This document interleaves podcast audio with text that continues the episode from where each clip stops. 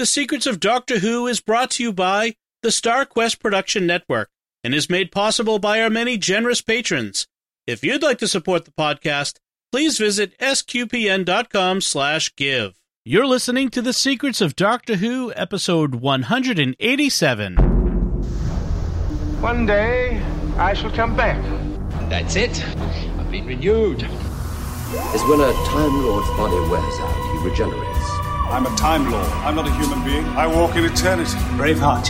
Change, my dear, and it seems on a moment too soon. Unlimited rice pudding. Physician healers. Wearing a bit thin. Fantastic. I am Scottish. I can complain about things. Ooh. She'll be fine. Hi, I'm Dom Bettinelli, and you're listening to The Secrets of Doctor Who, where we discuss everything about the hit BBC series Doctor Who. And today we're discussing the sixth Doctor story called Time Lash. And joining me today on the panel is Jimmy Akin. Hi, Jimmy. Howdy, Dom. Uh, Father Corey is unavailable. He's traveling on the TARDIS this week, so we'll soldier on without him while he returns from, I think, the 11th century. In the Mhm. meantime, and I, I, hopefully he's with well, one of his favorite doctors and, and not one of the ones that he does not. Not the one we're enjoy. talking about today. yes. Uh, folks, remember to, if you have not yet done so, please subscribe to the show in Apple Podcasts, Google Podcasts, Stitcher, TuneIn, Spotify, iHeartRadio. You don't have to do all of them, just pick one. or you could do it in your favorite podcast app or on the SQPN YouTube channel, where you should hit the bell to get notifications. Yeah, so uh, we are talking about Time Lash. This is a sixth Doctor story that aired in March of 1985 the second to last story of that season, I believe, uh, the, of that the the Six Doctors first season, and uh, so it's and it's it- one of the least worst. exactly. I kind of liked the two Doctors that we, that was the last Six Oh. Doctor one. We uh, I were did not. I did not. I but well, it had it had aspects that were fine. Well, like well, I was going to say what I liked about it was Patrick Troughton, and Jamie McCrimmon. Yeah, I liked but them. uh, but uh, but so this one uh, is is not as bad as it could be. I hate I hate the damning with faint praise that we do with the Sixth Doctor, but gosh, it's it's tough to really enjoy it. So, but let me let me give the recap of it, the the the, the one sentence recap, which is uh, on the planet Karfel and in Scotland, 1885, the Sixth Doctor and Peri, uh, together with a young man named Herbert, hmm, who could he be, become entangled with the machinations of a despot called the Borad, not uh, Borat from from somewhere in. Oh yeah, no, no, no. This is totally Borat. Cultural learnings for make benefit glorious planet Karfel. yes. Uh, so uh, one of the things that, that that keeps getting me every time we see the Sixth Doctor in Peri is why is she still traveling with this guy that she thinks is a jerk? And I kind of think it's sort of it's sort of like she had it's like a relationship where you've had this wonderful girlfriend or boyfriend and then they decided to move in together and then that once wonderful boyfriend or girlfriend becomes a controlling jerk but you keep hoping that they'll go back to being the way they were and i kind of think that's what Peri is doing here it's like Mhm. she remembers the fifth doctor and how nice he was Who actually died for her? right right uh, and now she's kind of hoping that this incarnation of the doctor is going to become nice again or something i i, I don't get it but they just sp- spend so much I- time bickering I, I think I, I I think you have a very charitable interpretation there of that's what's happening. I think it's she's still traveling with the doctor because that's what the show needs her to do. right And she's also bickering with the doctor because they for whatever reason have wanted to have the six doctors start out abrasive and they need him to have someone to be abrasive with and they don't know what else to do with Peri and the doctor and so they Yeah. have them relentlessly sniping at each other. And in this one Peri is kind of the aggressor. hmm She in in the opening scenes in the TARDIS where they're talking about where they're going to go next, she's the one who's really kind of being a jerk about it more than he is.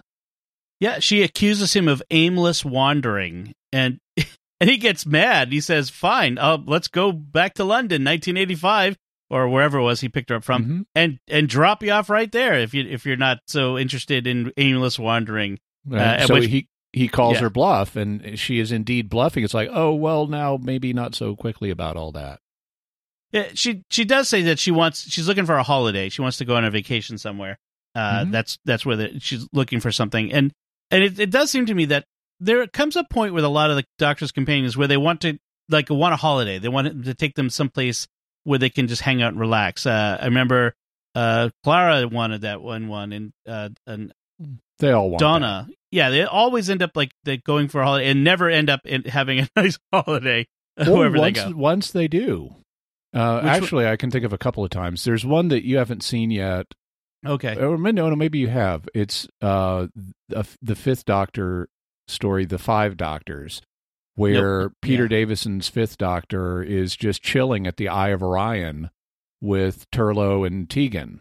Okay. uh, Haven't seen that one yet. At the beginning of the story, and uh, actually, it's the Eye of Orion that comes up in this. It's a Yeah. recurring thing that the Doctor was always talking about going to, and Peter Davison's Doctor actually went there. But the other one that I can think of, which is even more famous because an adventure does not interrupt it for the companion, is Midnight, where they're That's on true. the planet Midnight, and Donna gets to just sit by the pool the whole, whole episode, doing what she wants, chilling out and getting That's some true. UV rays and not Yeah. that exotonic radiation, and and then the Doctor is off on his own adventure.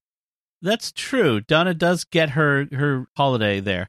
And, and speaking of successful, you, the doc, the Doctor and Donna, the tenth Doctor and Donna, is an example of how a not it's not they don't have an abrasive relationship, but they have a a fun contention, Playful teasing ba- relationship. Yes, that's how they should have done this. It does a a better a better production team would have would have done it than than what we get here. So Yeah.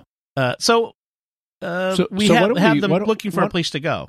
Yeah. Yeah. So as and and as typical in an early early on in a Doctor Who adventure of this year, we cut back and forth between what's happening in the TARDIS and Yeah. the place they're going to end up.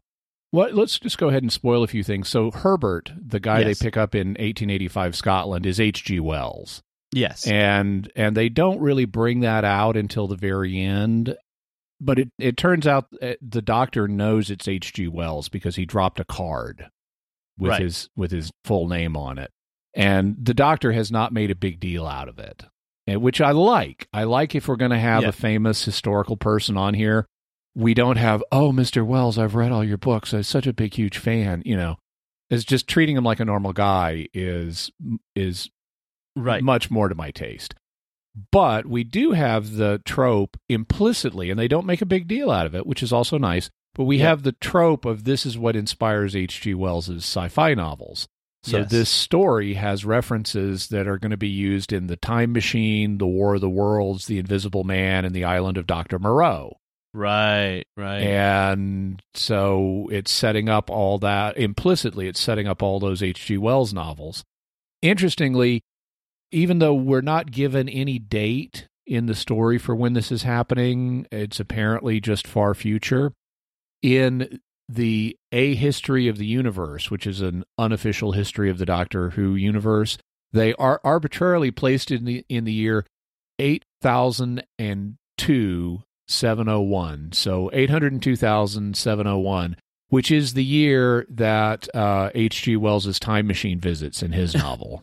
With the Eloi and the Morlock. And the Morlocks. Yes. Yeah. Oh, in total, we have Morlocks in this episode, Yes. although they're not degenerate humans. They're like brontosauruses. They're carnivorous brontosauruses. Yes. Yes. The also there's a another there's an actor in this so like in the 2 Mhm. doctors which we did last time with the sixth doctor we had an actress who i identified as servalan from blake 7 yes. she was the big bad for blake 7 well another person that was on blake 7 was an actor named paul darrow who appears in this episode as a character named Tekker, but he was he's more famous for being Avon on Blake 7. Originally, Avon was like Blake's second in command, And then when Blake left the show, he became the primary hero, but he's an anti-hero. Right. He's like sinister and menacing, menacing, but still on the side of good. And so uh, last time we had Servalan, the big bad. Now we've got Avon, and apparently, according to various uh, sources, Paul Darrow deliberately overplayed his role and was like more villainous in this than than he otherwise would have been as Uh-huh. payback to Colin Baker because and I've seen this there's an episode of uh of Blake 7 where Colin Baker young a young Colin Baker he's not yet the doctor Uh huh. a young Colin Baker guest stars as a minor bad who's like a walk you know he's on for one episode as a villain he's a like a galactic war criminal known as Bayban the Butcher Mm-hmm. or Babe as his mom called him and he is like totally evil and he was very flamboyant and over the top in his in his badness in in that episode of Blake 7 and so to get back at him in this Paul Darrow as the walk-on villain of the week in Doctor Who is like scene stealing from him. Oh, funny, funny. yeah, he was. Yeah, I gotta say, Tekker was pretty over the top. yeah. Uh, so, so we start off with this um, an apparently airless planet because you can see the horizon with stars at night all the way down to the down to the horizon. You know the the so there's no. It it looks like you're on a moon or of some sort here. Uh, I, I love how way. you're over sciencing a budgetary special effects limitation. I, I do. I know. I have to do it. it it's it's a clearly a fan thing to do. So you have these three young people running down corridors, as we do, uh, trying to escape from armed guards and beekeeper helmets. Uh, Oh yeah, and- the the mushroom beekeeper men. They were Yes. they were cool. They they have these he- he- upside down salad bowls on their heads with like beekeeping mesh underneath it. It makes them look like mushrooms with arms. yes. I think they show up later in the Force Awakens. Actually, the Star Wars. Uh, Do the- they? the- yes. Well, it's a, very similar outfit on a, uh, a some sort of policeman on Jakku in the background. So, Hmm. but uh, but it's very it's very similar. Uh, so there's something they they talk something about escaping the Citadel to join rebels and avoid being thrown into something they call the Time Lash, and uh, uh, which and then as you said we we're jumping back and forth. So back on the TARDIS, the Doctor says they're unavoidably colliding with a time tunnel that's connected from some place to 1179 AD on Earth. So the something is drawing the TARDIS unavoidably into it. Yeah, this is a Kontron time tunnel, and what makes it Kontron is apparently the fact it's done with eight bit animation. yeah. Yes, that is really really primitive animation. Yes. Uh, yeah, it's, it's this little rainbow thing going on. So back on the planet, one of the young guys is caught and fitted with a collar. Uh, the other guy is grabbed by a guard, and it turns out he betrayed the others. And the girl that they were with is zapped by a big blue guy who A, apparently a is big blonde blue robot. Yes, so he's, he's- three Bs: big, blonde, and blue. yes, uh, some, uh, an android of some sort. Uh, who he takes her before the Borad, who is apparently the leader, who says he is her master, although she doesn't recognize him. So we, we immediately get this sense of uh, the Borad is not who the people think he is, and then he zaps her and she dies. So so she's immediately uh, dead for having seen his actual fate. So uh, meanwhile, we have uh, a couple, um, a man and a woman who are debating each other on, in this council room over the Borad, and the the man says uh, the the woman says uh, he's a fine leader, and the other he, the man says he's negligent and only interested in his time experiments. So we have the time element going on here. Uh, Yeah. They're apparently counselors who are who are gathering to put the two captured guys on trial. Yeah, he also criticizes other aspects of Borad's leadership. One of them is that he never appears except on screen.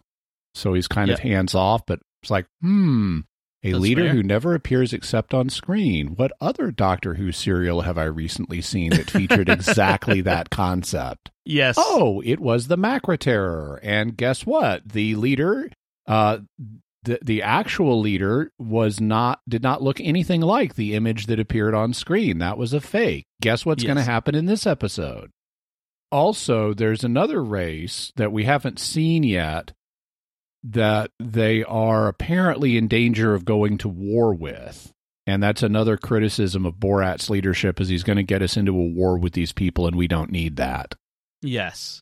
Uh, so these these two uh, Oh, oh, and they're having a civil war themselves. That was Right. the other criticism. the rebels that they were going to. Yes, uh, and uh, th- they're these two rebels or these two young men who were going to find the rebels, including one who who betrayed the others. Uh, they're convicted in a show trial, and they're sentenced to being put in the time lash, which is apparently this time corridor that the doctor has been talking about.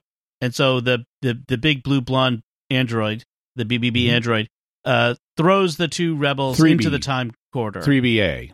3BA. The- yes, the 3BA. yeah. He- He's, a, he's a droid. Um, and uh, so they get thrown into the time corridor. And I'm not sure, like, does this mean that they're being sent to 1179 Yeah. AD on Earth, or they Yeah. get stuck in there? No, this is the weeping angel, angel punishment. They're Okay. they're they they could do the same thing if they just had a weeping angel and let it touch people who were condemned criminals. Right. It's just sending them back to this year as a form of exile. Wow. Yes, that would be from it- 800,000 AD to 1179. That would be a big culture shock. Yeah. So uh, the the head judge is called the Maylin, uh, and that's Mhm. apparently the leader of the people, just one step below the Borad. Uh, Right. The female counselor is Vena, his daughter, and the man who was talking to Vena earlier is Mikros, who is her fiance. Yeah. uh, oh man, what a what a humiliating name, Mikros. Mikros. I mean, in in Greek it means little. hey, little man.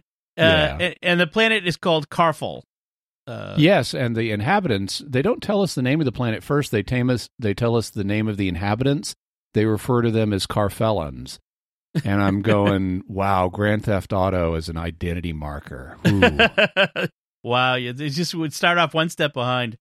So uh, Mikros follows the Maylin to where they can't be monitored, some room, which uh, the the Maylin says uh, uh, the monitoring can't work in there because it would mess with the instruments, and and that's apparently unheard of. Like it, they're so it's it's you know it's Big Brother everywhere, uh, and they they discuss overthrowing the Borad despite their outward appearances of support. But Maylin says, no, no, it's impossible. We can't do it. So I don't want to support you. Not because I don't want to, but because it can't work. Yeah, well, he says it's not the right time. So he's open to overthrowing the Borad in the future, but just not yet. Right.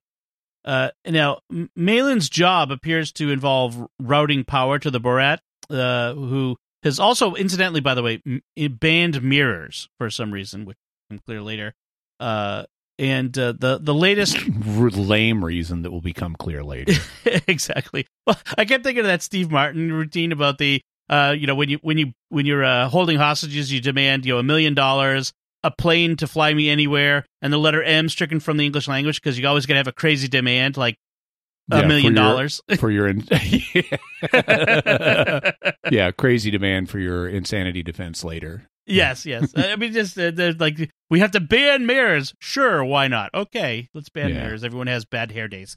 So the so the latest power routing order down from the Borad uh, is that uh, everything has to be routed to the Borad, including hospital power, which everything will kill. ex- except the time lash power yes, yes.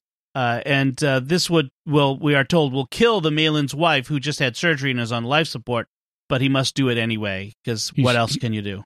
He's hoping she'll survive that she'll be strong enough but yeah there's a good likelihood it's going to kill lots of people in the hospital including his own wife who we never see Yeah, right, right. She's totally off screen. And so we, we have not only how evil the Borad is, but how broken the people are in, you know, down so to, to, to obey him. So that we've got that ex- um, example. So it turns out that even in this place where they're not supposed to be able to be monitored, the Borad is actually monitoring them. And so the Borad calls Maylin to, to a meeting, uh, which is going to be bad. He's about to be fired. That's just totally it. Meanwhile, the doctor and Peri fired In in a a, s- somewhat literal sense yes. Uh, the Dr. Peri, in a series of interspersed scenes, so it doesn't all happen at once, are trying to avoid the bad effects of a Kontron tunnel, which is making them look all weird and distorted and talk like they've been sucking on helium. Yep. Which and they get to wear safety belts yes. The first time ever they yank out safety belts and strap themselves to the TARDIS console and then stand as far back from it as possible yes. to keep from being flung around. And uh, actually, this is not a very good safety belt design No. because you could easily slam your face into the TARDIS console. yeah. It's Y- you yeah. need at least airbags for this to work, but uh, but that's kind of cool. It would need a four point harness. This is a two point harness. It's two spots on the ground, which means it it creates a great lever action, so you can go forward and backward, forward and backward, like as much as you want, smashing your face in the back of your head on everything. Mhm. You need at least a four point harness to keep you mo- sta stable, or Yeah. you know, a chair with a seatbelt. that might be good. Uh, so the ma- like I mentioned, this the Maylin is confronted by the Borad for his treason, and the Borad without showing his face. By the way, we never see the Borad's face until near the end. Right. We Uh, only see uh, him on the screen. And on the screen, he looks like this kindly old man who nevertheless makes irrational demands. Yes. And the kindly old man is the same actor who plays Professor Chronotis from Shada. Oh, that's why he looked familiar. And he's yeah. also the keeper of Traken, which is a story you haven't seen yet, Dom. Yeah. And he, uh, in I Claudius, he, he plays the historian Livy. okay. So he's a familiar old man face. yes. uh, who's kindly and reasonable and makes insane demands. but I like how here the Borad explains to the Maylin how he was how he was able to monitor the Yes. um, thing, and it's, he's got this comp- overcomplicated explanation. It's actually more complicated than we need. But he says a microphone was inserted on the black scented amulet, and he Mm-hmm. the amulet he's got in his hand because he was using it to transfer the power.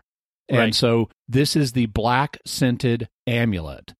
But since we can see that it is not black, it is not both black and scented. It must be scented of the color black. So the Borad has some serious synesthesia cross connecting his olfactory and visual senses because he can smell black. Yeah, I was gonna say the synesthesia is, is present there.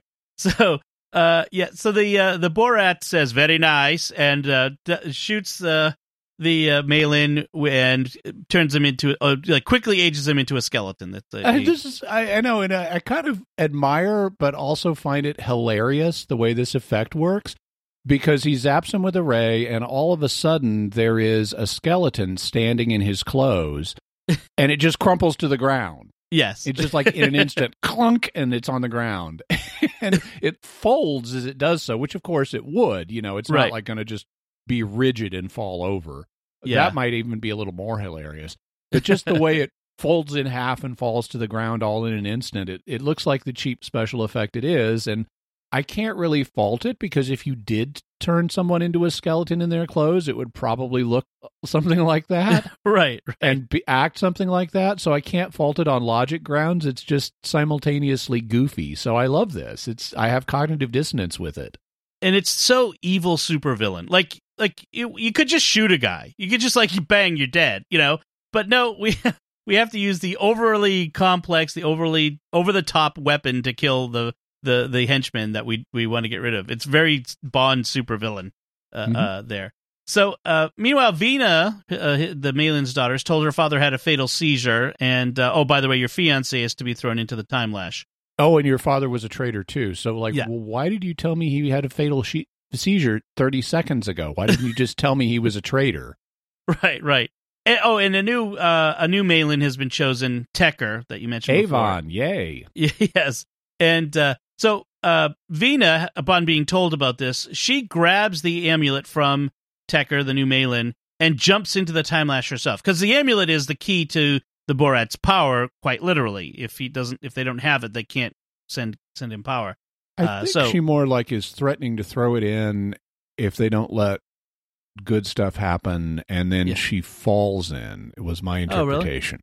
Oh, okay. Uh, I, it, that could be. I, I could have. It could have floated Yeah. flo- floated by me pretty quick. But it t- it turns her into a ghost, and she gets to briefly haunt the TARDIS as it's going through the Chronoton time tunnel, and Yes. she's going through it in the other direction on her way to to now 1885 because the TARDIS has dislodged the other end of the time tunnel. Yes, the uh, Peri sees her and wants to help her, uh, but they can't, so because the TARDIS is out of control and it, it materializes on Karfel. Mhm. So the uh, the Maylin quickly deduces that the TARDIS can help them retrieve the amulet before the Borad punishes them all for their bad madness. because he knows who the doctor is. This is something that starts coming out. Even the Borad is like, "Oh, the doctor, my old foe. We will meet again." And Yes, Avon remembers who the doctor is, and so we learned that the doctor has been here before, which is nice because it explains how they're able to come up with this plan so quickly. Yes, They are already familiar with these concepts. right. It, and what we have is a is is the, an explanation that he came as the third Doctor Mhm. uh, uh, with Jo Grant in a in a story that has never actually been seen on film. So it's not like we're we're like revisiting an old uh, planet that we saw when in the third Doctor's time. This is a completely uh, like they're making this up as an off-screen adventure that the third Yeah. Doctor had, uh, which is nice. It's uh, we yeah. often hear about off-screen adventures like, "Oh, that time I met so and so, the famous person from history." They often mention them, but we don't see the follow-up. right. We don't see evidence like this. We do occasionally. This happens, for example, in Tom Baker's era, where he's had an an off-screen. It's the first Leela story uh-huh. uh, the face of evil, where he he comes to this planet and he for, has forgotten he's been here before, but in his previous adventure, he made such an impression that they thought he was a god, and they've carved this face into Tom in Cliff into Tom Baker's face as it's the face of evil. And when he when he first meets Leela, she's like "Oh, the evil one, and and he's like, "Would you like a jelly baby?" It's true, the evil one eats babies. That's funny. but but we do occasionally get this kind of doctor off-screen cross-pollination where it has more of a consequence like Yeah. this and i like that also it wasn't just jo grant that he was with because when he and Peri first step out of the tardis avon is talking to them and he's like oh traveling light this time doctor Right. because you've just got the one companion yeah. and and the doctor says, "Yeah, whatever, just got the one companion right now." And so that tells us that he had other people with him the first time he visited, and the logical people for him to have taken with him would have been unit people. Yep. So it wasn't just Jo Grant; it would be like Captain Yates and Sergeant Benton and people like that were also along for that one. Okay, okay. Uh, uh, that would be it would be again another one of those things that Big Finish could do is to fill in the gap, but uh, uh, apparently they haven't. Uh, Not but, yet. uh, so meanwhile, uh, while they're having some refreshments uh, with the Maylin, uh, Peri is admiring some of the plants, including some that are particularly deadly. Well, and then in just out of nowhere, Android the acid face plant. Yes. Why would you keep that in your in your office office it- if it sprays acid at people who lean close to admire it. Fortunately, it doesn't do that to Peri, but we're told it could have. Yes, and we'll get somebody else later. Uh, but at this point, one of the uh, the uh, BBA BBB the three BAs, like I, I have to Mhm. get to get that down right. The three BA comes in, grabs Peri's necklace, and walks off with it, like pulls it off her neck for some reason. Uh, Yeah. But w- she does say it's her St. Christopher medal, which seems Right. appropriate for a companion of the Doctor. Yeah, if you're going to be traveling, you probably want with him. You probably want some assistance from the patron saint of travelers. Exactly. That- that- So that's that's nice. It also means Peri is likely Catholic, which is interesting. yeah. The but I know the way the android just comes in and yanks her chain and walks off Literally. for for no reason is amazing. And they kind of hang a lantern on it to say, "Oh, he was probably wanting to warn you about the acid face plant." But he didn't warn her about the acid face plant. He stole her St. Christopher medal. he could have come on and said, and by the way, my 20th century speech synthesizer on my computer is much better than the speech synthesizer on this Android yes. uh, because he is, and it's it's an actor doing it, but it's a terrible speech synthesizer. He could have come up and said, "I'm sorry, ma'am. Please lean back from the dangerous office plant." It- Now, keep in mind, this is 1985. This is just about the time we get data on the Star Trek Next Generation, also an Android. A Mhm. much better Android, I have to say.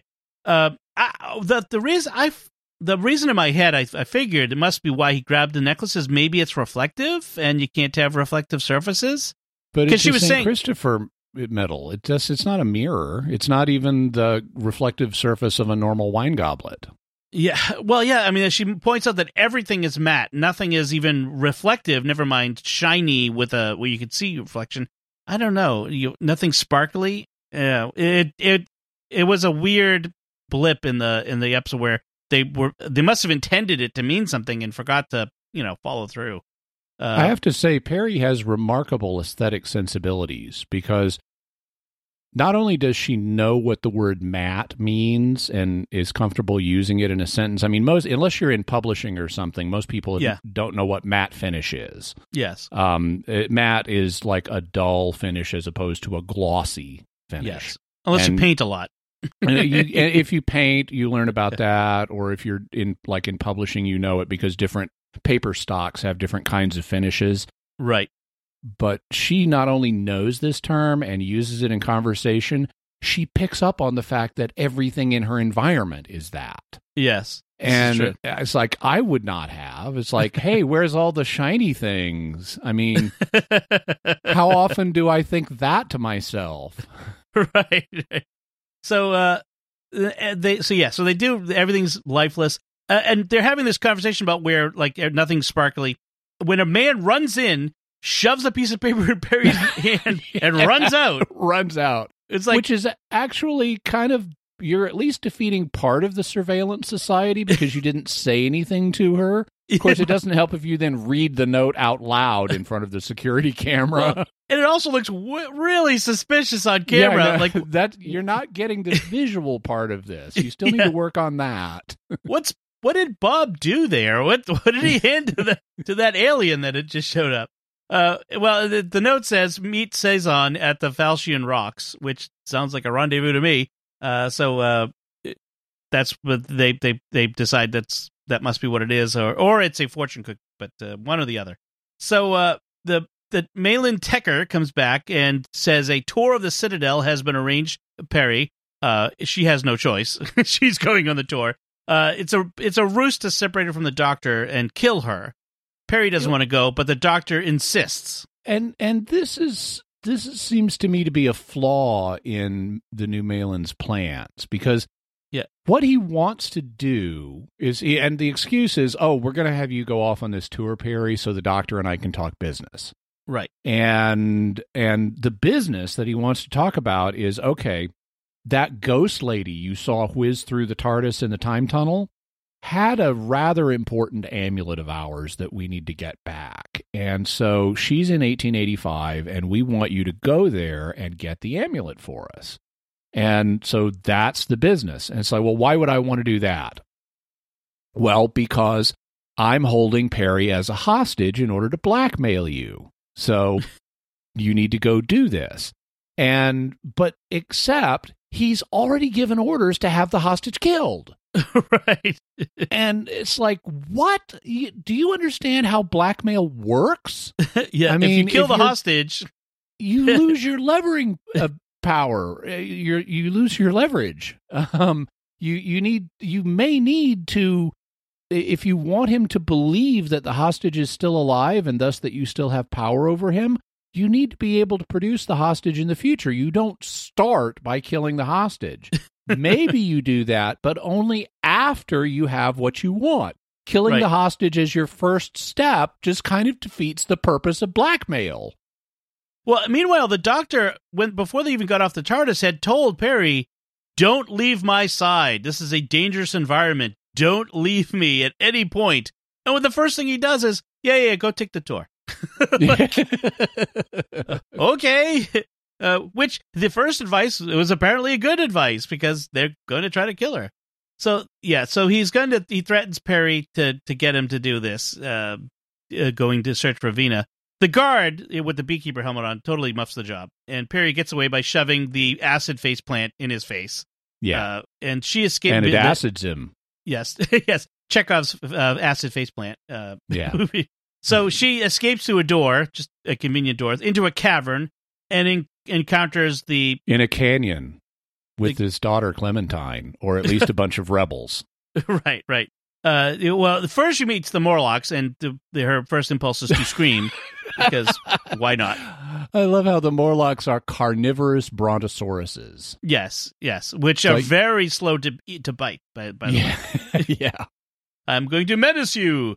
Uh, meanwhile, they're in a Victorian cottage. A young man, Herbert, is doing some sort of Ouija board like activity when Vena Oh, it is appears. he, he is. It, I mean, it's not a literal Ouija board, but Yeah. he is using.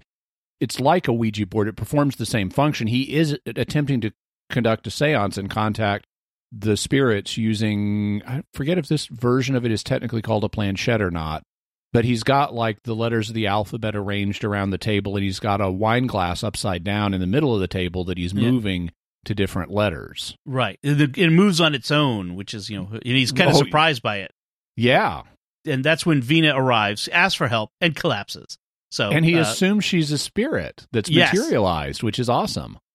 So uh, Peri's still screaming in the cavern when some people show up and shoot the Morlocks, and suddenly a burning android appears out of nowhere and collapses.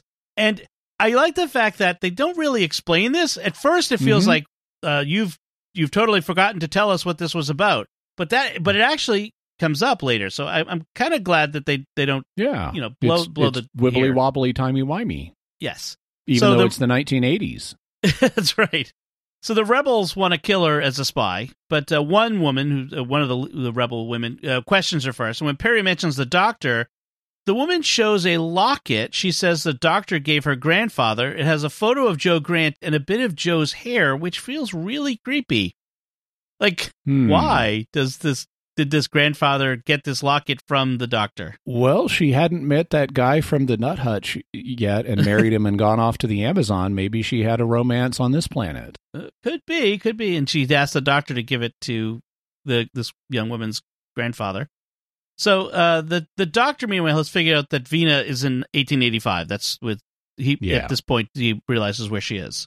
By the way, the in the original draft of this script, and I don't know why they changed this because I don't see any special reason why it needed to be changed. Uh, um, although I can guess why they did it. Originally, it was not going to be the third Doctor and Jo and Unit. Yeah. Originally, it was going to be the first Doctor with Ian, Barbara, and Susan, Oh, and so that might have been a locket of Susan interesting. if they had kept that. I suspect, if I had to guess, the reason they changed it, it's because the kids watching this in nineteen in the nineteen eighties would have had a greater chance of knowing and recognizing the third Doctor from the nineteen seventies than the first Doctor from the nineteen sixties. right. Yeah, that would that would be going back more than 20 years at that point. So, meanwhile, as you mentioned, Vena wakes up wakes up in the cottage and is introduced to Herbert, who thinks she's a spirit come through the spirit world. And Herbert says he's a writer and a teacher. Ooh. Mhm. Uh, they hear the TARDIS materializing, and Vena at this point asks him for help. So Herbert grabs a crucifix and a Bible to get rid of the unwanted spirit who's arrived, uh, and confronts the Doctor, who just basically pushes him off. Uh, I love how when the Doctor is ignoring him and like turns his back on H. G. Wells, yeah, he takes the Bible and tries to hit the Doctor in the head. Yes. with the Bible, but the doctor just moves out of the way without even seeing it. Yeah, he just kind of ducks him. Herbert is like completely ineffective here. HG. Uh, so uh, meanwhile, the rebels tell Peri that the Bandril, the aliens, Oh, yeah, they're the, the- rubber cobra head skull people, yes, they're the f- hand puppets. they're hand puppets. Uh, the the Muppets are coming to attack them. They were the former allies. Yeah, and the puppet looks like a s- skeletal version of a cobra, kind Yeah. of. Yeah. So they they apparently have a weapon that can destroy anything with a central nervous system while leaving infrastructure untouched, which sounds a lot like a neutron bomb. Yep. Is that is that even a thing anymore? Neutron bombs. I remember back in the eighties they were they were really scary. Oh, Big. well, and in the seventies too. They, Yeah. I mean, we do have neutron bombs. They don't get as much attention as they Yeah. used to. Nobody talks about. Interesting. Well, people don't. we- Actually, people don't talk about nuclear weapons as much as they used to in general. Yeah, that's true. That's true. Uh, but P- Peri recognized. I think she she kind of says, "Oh, that sounds familiar." uh, When she Yeah. hears the weapon, so that it was a thing. She realizes that the man is Sa- Saison, which which is a type of uh, nice session beer that you can drink, a saison. Uh-huh. wait, wait, uh, I just every time I heard his name, I kept thinking, mm, I'd like a nice saison beer, right? Uh, and so Hmm. they're they and that they're at the Falchian Rocks. Just and and then she goes to look for the note to show them, look, someone gave me this note to come meet you, which is just as the Citadel guards arrive. Because when she was fighting with the guard earlier, the note fell out of her pocket and left. She left this evidence of where the rebels are uh, laying around for them to find. So that the the guards have arrived and start shooting people and taking people captive. And the the Borad has given orders that Peri is not to be harmed for some reason. Ooh, she's got spunk. That's what it is. He he likes her spunk. think it's So- more than Spunky's after. But right. so the doctor, but meanwhile, has explained how the time machine, the TARDIS, works to Herbert, who will turn, like we said, turn to be H.G. Wells. Uh, he convinces Vena to let him return the amulet in order to help him save her people and defeat the Borad. Uh, she wanted to to keep it away from him, but the doctor says, "Trust me, I I'll, we'll get we'll fix this up if you give me the amulet." Uh, and grabs a mirror from HG's uh, cottage before they go. Uh, that that'll be important later. Uh, he says, uh, "Herbert, you can't come with me." But Herbert stows away somehow on the Yeah. TARDIS. Uh, one of which- one of many who've done that. yes. Well, Herbert has this this this very I don't know what it is this thing where he just will not go away and won't take a hint. this guy just keeps uh, disobeying everything the doctor tells him. Well, So for the- someone who's destined to make a career writing science fiction novels, could you could you expect him to do anything other than glom on to this opportunity? That's true. This is true. So the the doctor ends up handing over the amulet to the Maylin, but the Maylin refuses to hand over Peri, of course. Uh, And there's there's one of the most famous bits of Sixth Doctor dialogue in this scene uh huh. where he as an as this is like the classic Sixth Doctor insult. It comes from this scene where he I believe he says it to Maylin, but he refers to him as you microcephalic apostate. And so, okay, let's think about that. Yeah. Microcephalic, so that means you've got a tiny brain, uh, or Yes. uh, the old term for someone with microcephaly is a pinhead. okay. And then apostate. I love how Colin Baker does not know how to pronounce the word apostate. An apostate is a person who has fallen away from a position they should hold. So, like, if you're an if you say, "Oh, I'm not a Christian anymore," well, then you're an apostate Christian. If you say, "I'm not a Muslim anymore," you're an apostate Muslim. If you say, "I'm not a Democrat anymore," you're an apostate Democrat. You know, whatever you've fallen away from, you're an apostate from that.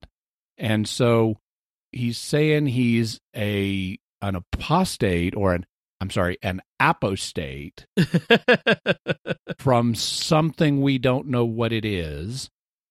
And presumably his microcephaly led him to do that.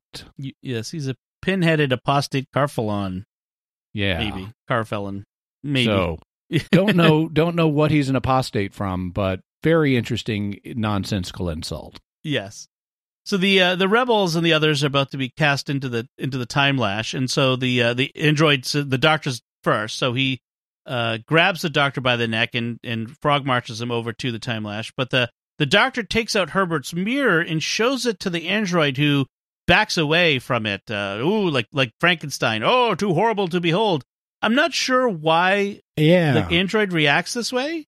Because he because the script needs him to. I guess because this is not why the mirrors have been in, have been banned. We find out later, but but the the rebels and Mykros take the opportunity to overpower the guards, and they throw uh one of the other counselors and the android into the time lash, uh, where they will end up where the uh, the In 12th century. 1885. Yeah, well, is it going to 1885 still? Uh, I believe so. They will later readjust it to go back to the 1100s. So either the 12th century or the 19th century is about to get a big blue blonde android show up, which uh, should be fun. The uh, doctor now gets them to lower him into the time lash, which turns out not to be a time tunnel full of energy, but a big room full of crystals. Yeah, Apparently. full of the Giant's Causeway, actually. right. Uh, with little crystals growing out of the end of them. So the he, he's and his his task is to grab these little crystals, and there's this long sequence of him uh, slipping, and the other he's tied onto a rope, and the others are holding, lowering him down, and he's he's trying to grab the crystals carefully, uh, and has to Herbert has to climb in after him, and then Mykros Yeah. does too. This one goes on for a little long. Yes, yes, way too long. Uh, they they they get out successfully. Meanwhile, the Maylin tells the Borad over a comm device, some sort of communication device, that he's got an imp- important message that can only be given in person. Uh, and this Maylin Tekker is much more guileful and smooth than the previous one. Uh, the, this one's uh, very much a politician making making his way up the ladder, so to speak. Mhm. Uh, so in and in Borad's vault, uh, the the android, uh, you see the android helping an old man, the old man from the screen that we talked about before, who speaks for got- Borad. But he's got wires sticking out of the back of his head, so we know he's an android too. Yes, or he's at just least not he's a big and human, blue. or Oh, he's a and he's human got a- being who's He's been got a much better speech synthesizer. Oh, I hadn't, Right. that hadn't even occurred to me. I just assumed he was an android because of the wires. Yeah, I was wondering if that they they just taken this this kindly old man and turned him into the the face of the Borad. Ooh, Uh, that's a little dark. yeah. well, the, the Borad does turn people into skeletons, so you know we've Hmm. already gone there. So, uh, meanwhile, Peri's. I mean, talk about dark. Peri is being kept in a cell where she's attached to the wall by her neck and can't I sit know. down without choking herself to death. Yeah. Um, and she's She got this contraption up, strap. though. Yes, yes. Uh, although you get tired after a while. Well, you could lean on the pipes behind you. right, right. They've they put this contraption on her, this canister of some sort that's strapped to her chest, and we don't know what that is yet. We'll find out. Uh, inside the Borad's vault, uh, the Maylin falsely blames this guy that he's been walking with, this other counselor, uh, who's been t- saying, "Oh, I'm going to ask him to name you my deputy. Oh, yes, co- just come along with me. This is very important." And this guy's like, "I don't really want to go. No, no, come along." They go in. He goes, "This guy's responsible for what the doctor has been doing. He's the traitor." And so he's killed because the Borad's an idiot. And so is the so is the junior guy. He got to go along with him. Yes. And that guy is not responsible for what the doctor has been doing. This was all just a, a, a blind, as they used to say, to throw Right. the throw the Borad off the track of the Maylin. yes. Oh, these names are difficult. yes. So the Borad uh, has now revealed his face to uh, to the Maylin Tekker, uh, but hasn't killed him. This uh, he's the first one he hasn't killed for seeing his face. The Doctor is building something out of pieces of the time lash and the crystals. He makes he builds two things. The Yeah. one is a kind of gun, and Yep. this this gun will absorb stuff that, it, like energy that is fired at it, and hold it for ten seconds, and then release it back. Yes. And the other thing he builds is a necklace that will basically phase shift him 10 seconds. So you'll see his image standing in one place where he's actually moving somewhere else for 10 seconds invisibly. And then 10 seconds later, his image catches up with him. Right. And so it gives him 10 sec it's basically 10, 10 seconds of invisibility with an image dummy over there to attract people's attention. Right, right. Yeah, he he pushes some people around in, while he's invisible.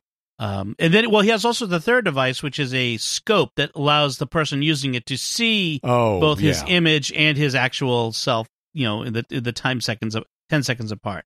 and Uh, and that that plays no useful function other than it allows in one scene the audience to understand a little bit better what they're seeing and not seeing in front of them. Right. Uh, so he uh, he he- he's going to use this this this gun that absorbs the energy, and not to, it doesn't send it ten seconds. It sends it. What? How is it? It, It absorbs the energy and time slips whatever it's aimed at back at the attacker. It sends it back an hour into the past. Right. So that waits ten seconds to shoot, Right. and then it will send whatever it shoots 10 seconds back into the past. I mean, an hour into An the past. hour. And this explains the android that appeared in the tunnel burning because he Yeah. shoots an android, it catches on fire, and goes and, back and an hour. Burning Android goes on to become a really popular festival. yes, the burning android. All So the when the- hip people go there. Yes, yes, uh, yes. In the in the caverns. So when the uh, so when the guards attack, a, a wall panel behind the Doctor is destroyed, and a painting of the third Doctor is seen underneath. Herbert says, "Oh, you've changed a bit," and the Doctor replies, "Immeasurably for the better, it seems." Which another one of these and not a moment too soon bits from Yeah. the, the Sixth Doctor. He's got a little too big of an opinion of his of his own looks. Let's just say that. Uh, so, uh, meanwhile, the uh, the band drills, uh, which sounds like the an '80s girl band. They the they play it. They play at Burning Android every year. Oh well, I could do that. That's a that's a good good good gig for them. So the invasion, the Bandril invasion force is uh, approaching, and it looks like the Borad wants the Bandril to kill everyone on the planet, but him and the Morlocks. Uh, so uh, we don't know how this is going to work, but the Morlocks do not have a central nervous system, and so they're going to survive. Uh, everything that has one will, will they die. clearly have a central nervous system, as does the the Borad. as does the Borad. Yes. Uh, so the Dora, the doctor goes to the Borad's vault where he confronts him. It turns out that the Borad is half human, half Morlocks, literally, like like down the middle, Yeah, like one half not of his in- face. not Yeah. entirely even, but basically straight down the middle. Yeah. And and he so this is great. He had he was doing experiments involving something some dangerous chemical. The doctor recognizes him by the way from his pre-hybrid state. He Yes. was apparently a scientist when the doctor was here before named Megelen, which is an anagram of Mengele, the Oh, Nazi right. doctor Yeah. and who did experiments. And so he was doing an experiment with some dangerous chemical, and uh, one of the Morlock brontosauruses attacked, and the chemical merged the two of them. So now he's half brontosaurus. Yes. But that means it's hard. So that means he's got some some body image issues.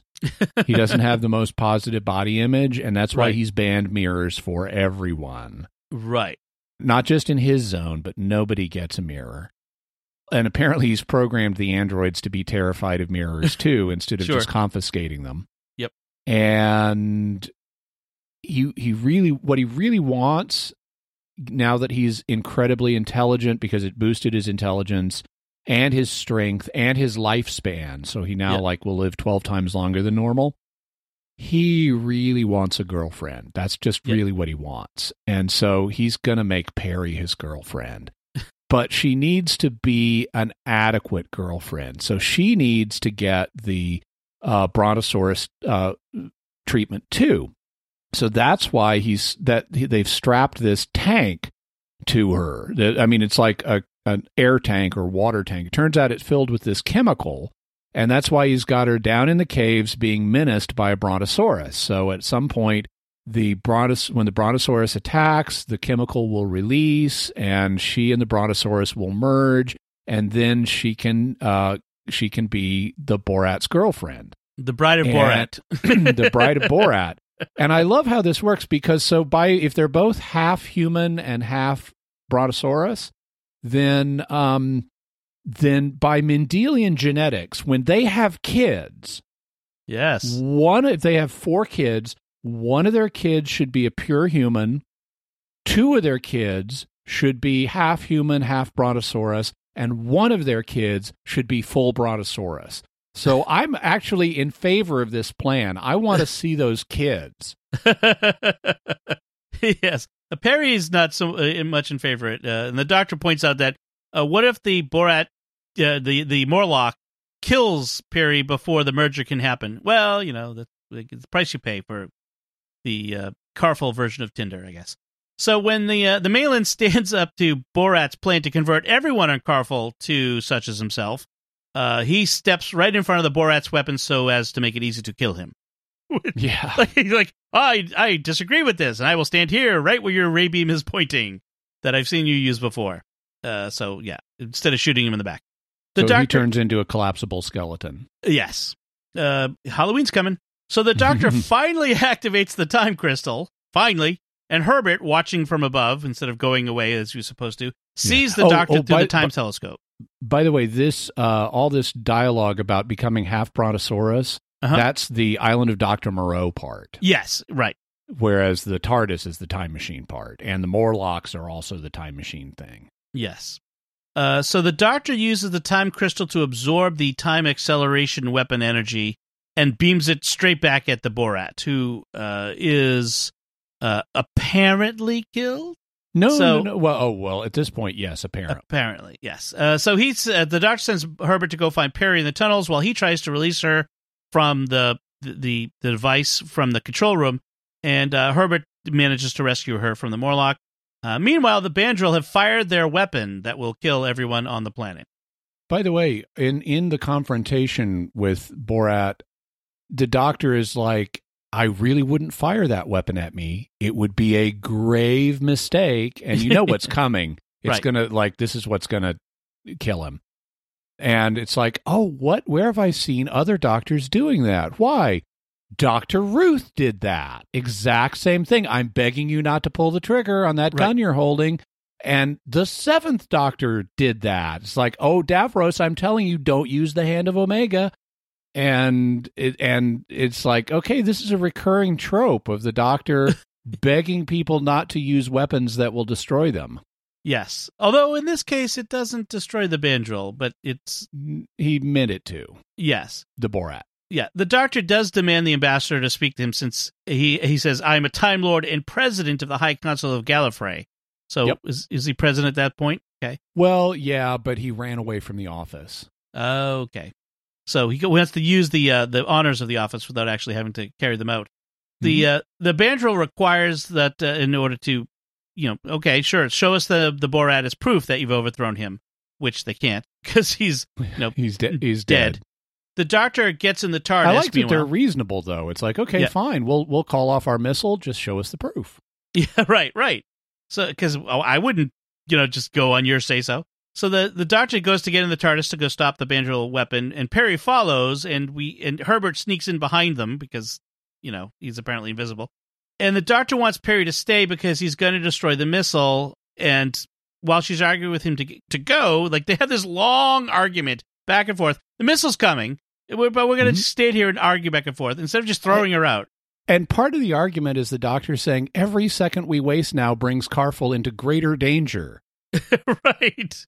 So there's Let's two argue. problems here. Number one, you're wasting time arguing. Number two, you're in a time machine. Yes. You've got all the time you need. Well, and that that's a Herbert brings up this. He's he because once Peri's gone, he starts arguing with the doctor, and it tell says this like you're in a time machine. Well, why can't you just you know go back in time? There are time laws that I'm not allowed to break, and that's that's it. Like Hmm. okay. And then so the doctor tells Herbert that the TARDIS will act as a deflector uh, of the weapon, and they will be killed. But he's lying and he's planning on dying, actually.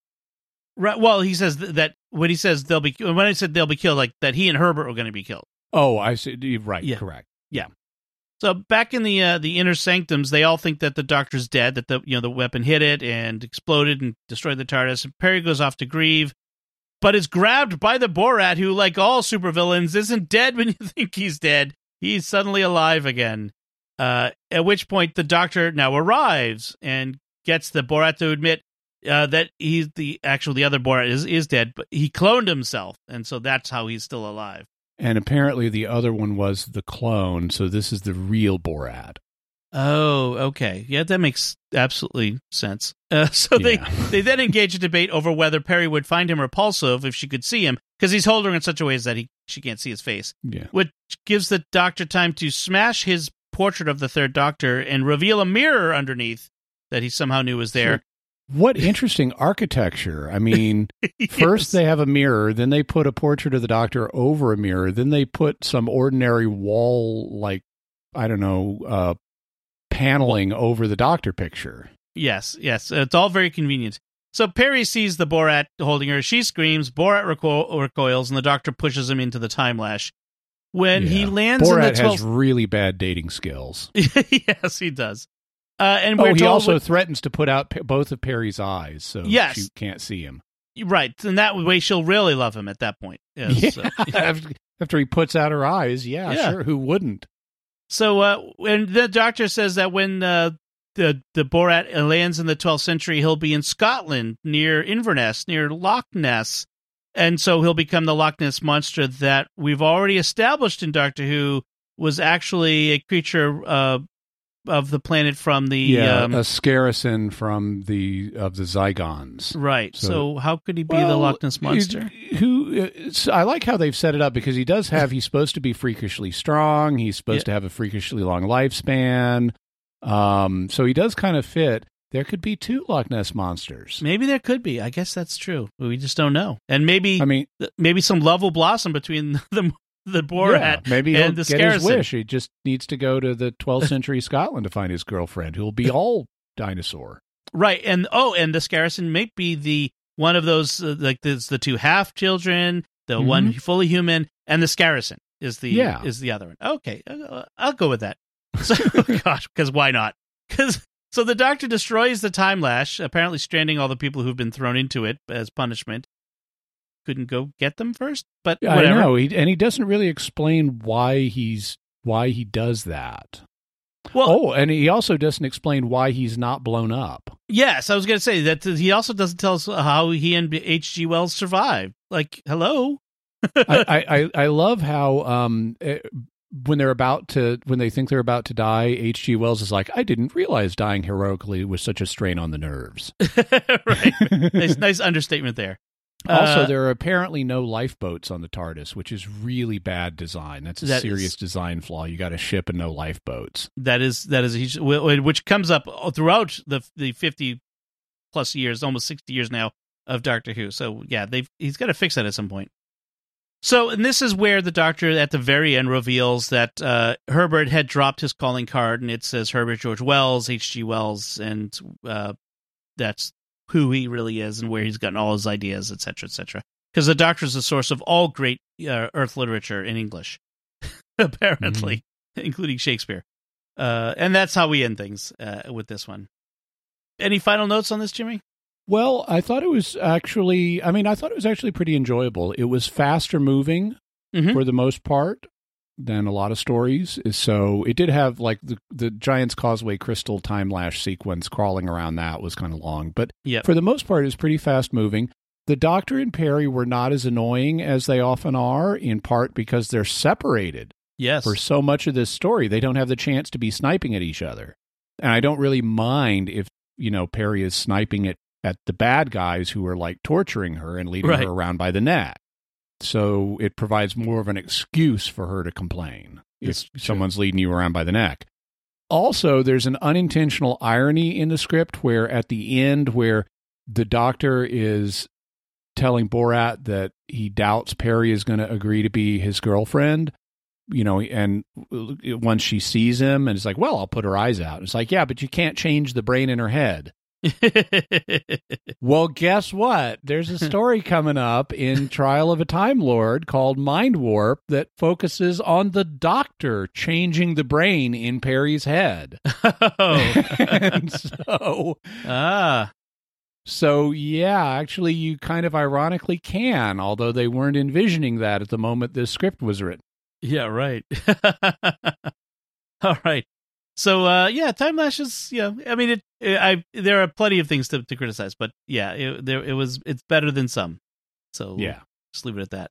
Uh we do have some feedback I want to get to Ooh. from listeners. Uh we had one piece that, was- that uh, several people have brought up.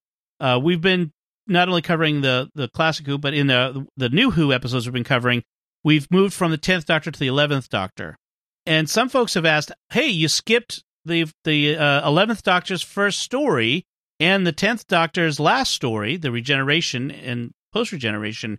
And uh, for those listeners who are relatively new, we actually did cover all of the regeneration episodes and all of the post regeneration episodes in a series of of episodes of our episodes of our podcast a couple of years ago. So uh, you, if you go back into our archives, I put a link on our Facebook page in the Mhm. uh, uh, underneath the the Beast Below episode. Uh, so if you go check that out, uh, the we did cover the eleventh hour previously, so you can you can go check that out. Yeah, and we're kind of past that at this point, so folks can go do that. But for the future, I think we, given that we did hear from a number of people who Yep. who wondered about that and didn't know that we'd done those previous series on, we did a series on all the regenerations, and then Right. we did a series on all the first stories after the regeneration. Yeah, that's good actually. It means we picked up new listeners. Yep. You know, so that people weren't aware of that. But it does uh, it produce it does make it a little bit inconvenient.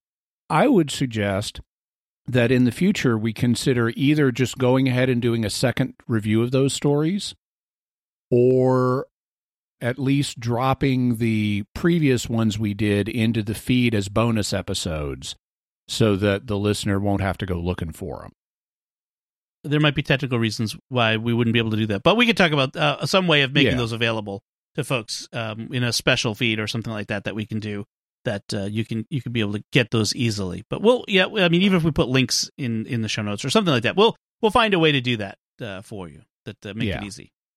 So also on Facebook, Emma Kroik uh, writes about the Rory at home short. We were talking about Amy and Rory, and there was a uh, uh, a lo- Doctor Who lockdown special on the Doctor Who YouTube channel where they did a bunch Mhm. of special, and we saw um, one with uh, Arthur Darvill uh, as Rory back recording a, a video diary back in the 40s with Amy, where they uh, ended up, and uh, we mentioned their child, their son Anthony, and uh, she says, "I thought that Anthony was their adopted child since Amy was unable to have more children after her daughter." River. River. I thought that this was confirmed in deleted scenes that they released a long time ago, where grown-up Anthony goes to meet uh, Brian, uh, which is Rory's dad, and delivers a letter from Amy and Rory, and he says, uh, which says, "We finally adopted in 1946." So there are two ways I can think of to deal with that. Yep. Um, assume, well, three really. Who says they can't have more than one kid? Yep, You know, that's true. maybe maybe it turns out she could have kids, and uh, and they had another one, and they also just happen to name him Arthur. So it's like this is my brother Arthur, this is my other brother Arthur. But uh, the other two ways, well, one of them, time can be rewritten, yeah, and anything that doesn't make it on screen doesn't have to be regarded as canon. right. So if it's a deleted scene, doesn't have to doesn't have to be regarded as canon. But I tend to I because it, they did like release an not an animatic but an animation Mm-hmm. of of the deleted scene. I tend to would tend to say okay that was canon, and thus I would fall back on time can be rewritten, Yeah, which makes everything in Doctor Who canon. right, right. Doctor Who is not especially rigorous about its canon. That that's for sure. Uh, then Sam Shackelford writes, "I'm always surprised when you say things like, th- say you like things that I consider super campy. For example, when 13 calls the companions fam.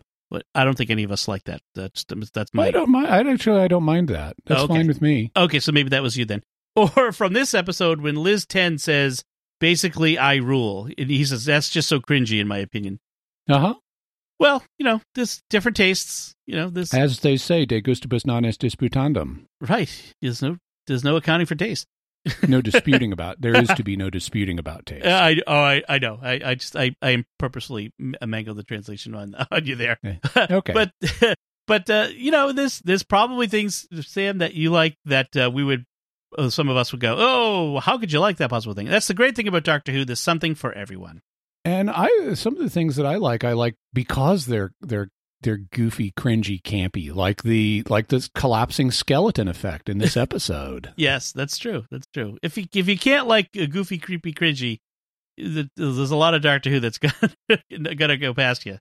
So, but uh, thank you everyone for the feedback. We do appreciate getting that. yeah. Uh, so, and then as we wrap up, I do want to take a moment to thank our patrons who make it possible for us to create the Secrets of Doctor Who, including Joshua G, John S, Wojciech D, Rebecca S, and Gabe S. Their generous donations at sqpn.com slash give make it possible for us to continue the Secrets of Doctor Who and all the shows at StarQuest. You can join them by visiting sqpn.com slash give. We'd also like to thank Victor Lambs, who edits the show for us every week. So- Yeah. And he does a great job. Uh, so oh yeah. thank you. And that's it from us. What did you think of Time Lash? You can let us know by commenting on the show at sqpn.com or the Secrets of Doctor Who Facebook page, or send an email to Doctor Who at sqpn.com. We'll be back next time when we'll be discussing the 11th Doctor story, Vampires of Venice. Until then, Jimmy Akin, thank you for joining me and sharing the secrets of Doctor Who. Thanks, Dom. And once again, I'm Dom Bettinelli. Thank you for listening to the secrets of Doctor Who on StarQuest. And remember, the strength and intelligence of many, but hardly the looks to match. Right. This is to be fun.